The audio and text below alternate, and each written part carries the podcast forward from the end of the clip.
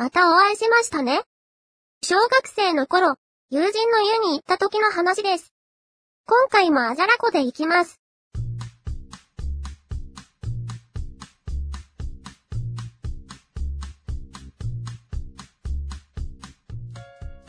その家は、田舎の家にはたまにあるんですが、応接室が土間になっていて、靴を脱がなくても入れたんですよ。多分、その家の親父さんが、大工傘関係の職人だったんです。仕事で使っていない時、親父さんは、ほとんど現場に行くので、結構空いていて、週に何日か集まっては、ファミコンをしていました。中央の奥に、当時としては、大きめのテレビがあって、テーブルを囲うようにソファーが置いてある、ファミコンのための環境が整っていたんですよ。いや、仕事のための環境ですけど。とにかく当時ファミコン少年だった新井にとって、おばあちゃんがおやつを出してくれるとかも含めて、理想的な環境でした。もちろん、仕事で使っていることもあったので、というかそっちがメインだけど、たまに使えないこともありました。ディスクシステムもあって、キネコをやった思い出があります。キネティックコネクションのファミコン版で、動くパズルのゲームです。パズルゲームというか、パズルのゲームです。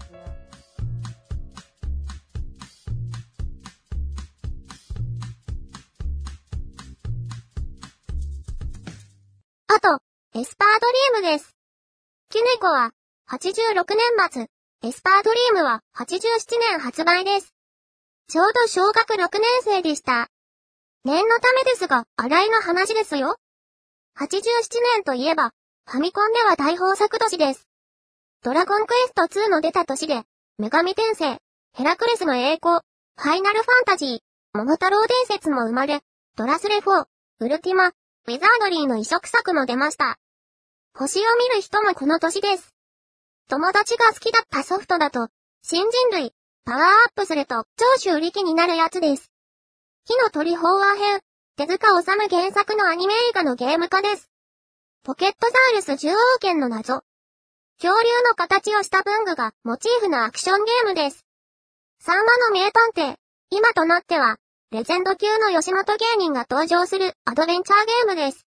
セイントセイヤ黄金伝説も出ました。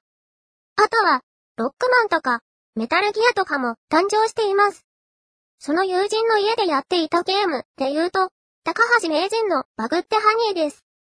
高橋名人をモチーフにして作られたワンダーボーイの移植作、高橋名人の冒険島をモチーフにしたテレビアニメ、バグってハニーをモチーフにしたゲームです。あと、ボンバーキングですね。ボンバーマンの黒歴史です。それから、スターウォーズ、トップガン、スーパーマンです。映画原作のゲームが好きだったんです。その友人は。そして、当時、新井が手にしたソフトは、タッチミステリーオブトライアングル。あの頃は、よく、ソフトの貸し借りがありましたが、誰も交換してくれませんでした。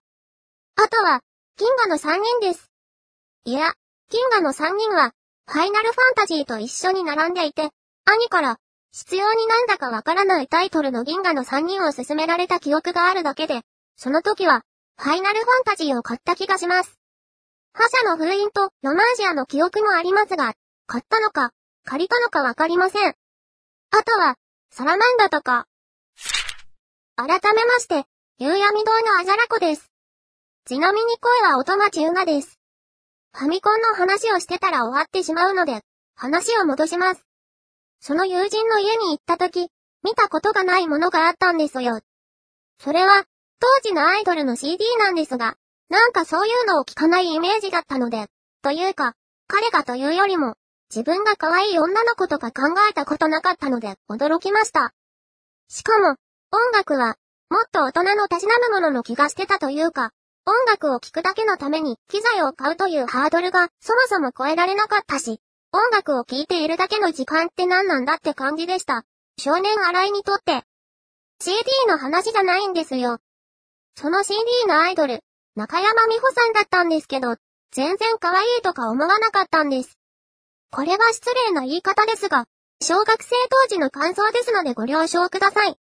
可愛いとかがわからない、というと可愛くないと思ったんですよ。全然違うという人もいると思いますが、新井にとっては、木の実奈々さんと同じくくりなんですよ。雰囲気というか、顔の系統が、似てる似てないというのは、実は、結構人によって違いますので、洗いの個人的感覚によるものと捉えてください。同じ顔の系統で言うと、指原里乃さんです。洗いにとっては同じ。並べたら全然違いますけども。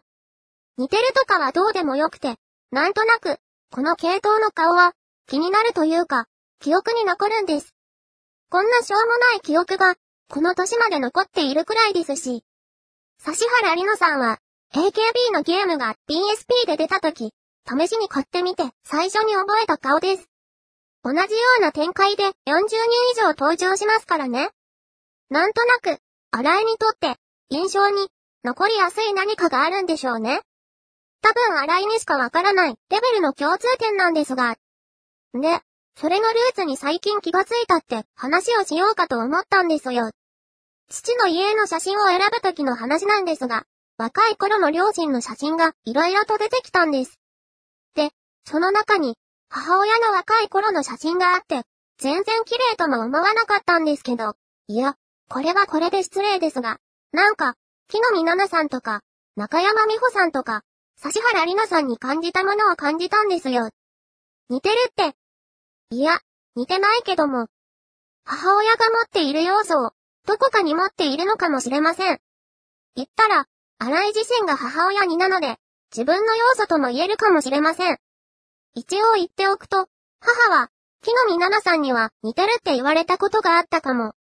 髪型とかですが、他の二人は年離れすぎてるし。で、ここからが本題なんですけど、あ、ここまでは前置きですよ。少し前に、デッサンの講師に目を鍛えろ、と言われたと言ったんですが、その成果もあって、結構、みんな可愛く見えるようになりました。可愛い部分を探せるというか、そうなってくると、逆に、もう何が可愛いのかわからないんですけども、造形的に美しいものは、なんとなくわかるようにはなってきました。ま、可愛いは、必ずしも造形的に美しいということを含みませんが、それでも、やっぱり、この系統が好きみたいな顔があるんですよ。他の人が見て可愛いかどうかは、別として、こういう顔を愛おしいと思ってしまう系統です。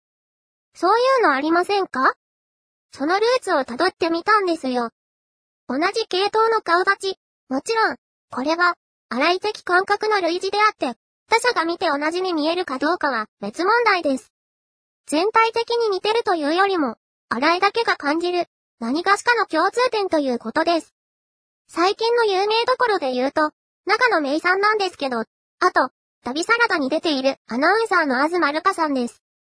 知ってます？東るかさん。この二人が似ていると思う人はなかなかいないとは思うんですけど、他には、広瀬すずさんとか、能年レナ、ノンさんです。このあたりはわかりますか？比較的似ているとも言われるんですが、単に若くて人気のある人が好きなだけじゃねえのかよ、とか言われると、返す言葉もございませんが、何かしかの共通点、芸能界の立ち位置とかではなく、顔の構造、この一点において、共通点があるんですよ。まあ多分、人にはわからない感覚なんですけどね。好みの顔立ちだけど、可愛くはないなと思う人もいます。可愛いから好みというわけではないってことです。ま、愛おしいと思うんだから可愛いとは思いますけど、造形的に美しいとは、あ、いや、一定以上は美しいとも思います。あまり言うと損をしそうなのでやめます。他は、アナウンサーで言うと、ノンストップの三上真奈さんとか、若干要素があります。もう少し古い人で言うと、川島直美さんとか、もう亡くなってる人ですけど、顔の系統として好きだった人なので大丈夫。ですよねお笑い漫画道場が好きでしたけど、その時はそれほど感じてはいませんでした。割とお年を召してからの方が好きでした。もうなんだかわからなくなりますよね。もっとあげたいんですけど、この顔の共通点で思い出す人が、結構、普通の知り合いだったり、そこそこマイナーなセクシー女優だったりで、ここで名前を出せないんですよ。出されても全くわからないでしょうし。クイズみたいになってますけど、共通点を見つけることは、多分できないんですよ。というのも、この好みのルーツに、やっぱり、最近気がついたんですけど、物心ついた時、可愛いなと感じた親戚の女の子なんですよ。で、誰だよって感じですよね多分、その子と似た部分、もしくは似た印象を受けると、いいなと思ってしまうんですよ。もう、その子の顔はよく覚えていないんですけど。しかも、本当に小さい頃にしか見たことなかったんで、記憶も曖昧で、よくよく考えてみると、すげえ天然パーマだった気もしますが、その部分については、特になんとも思わないんです。大人になった姿、というか小学生くらいからの成長過程も知らないので、今の姿を見て、違うなと思うかもしれません。というか、もう、自分でもなんだかわからなくなってきていて、最近、テレビを見ていて、愛おしい顔立ちの共通点を感じたんですよ。何も考えずに、いいなって思ったんですけど、JO1 の佐藤恵子さんでした。親戚の女の子、と言いましたが、そのお父さん、おじさんですね。父の弟なんですけど、結構似ていた印象があります。そのおじさんは、父方の親族の中では、洗いはよく似ていると言われていました。多分顔立ちですね。自分でも鏡を見て、おじさんに似ているな、と思ったこともあります。と、ここまで考えて思ったんですけど、結局ルーツは、自分自身のような気がします。自分の顔が好きってことではないですよ。どこかに、自分との共通点を、見つけているのかもしれません。一応訂正しておくと、新井は佐藤慶吾さんみたいなイケメンではありません。というか、そういうトータル的な造形ではないんですよ。なんだろう、鼻の比率とか、目の角度とか、そういう細かいところの一部分だけの共通点だと思うんですけど。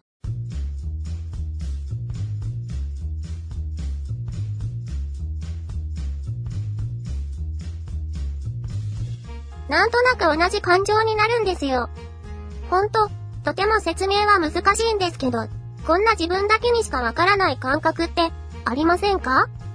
といったところで、今回のお話はここまで。夕闇堂のあじゃらこでした。この番組は、思いつきを並べただけのダ話です。実在の人物や団体、事件は、愚か、事例や諸説、理論などとも一切関係ありませんし、責任も取りませんので、ご了承ください。この番組は、夕闇動画をお送りしました。最後までお聴きくださいましてありがとうございます。番組へのメッセージは、ハッシュタグ、あじゃらこう夕闇堂でつぶやくか、Gmail アドレス、ゆうやみ堂 at gmail.com までお願いします。ゆうやみ堂は、y, u, u, y, a, m, i, d, o, y の後の u は、二つ、とは、d, o です。ご意見ご感想は、ほどほどにお待ちしております。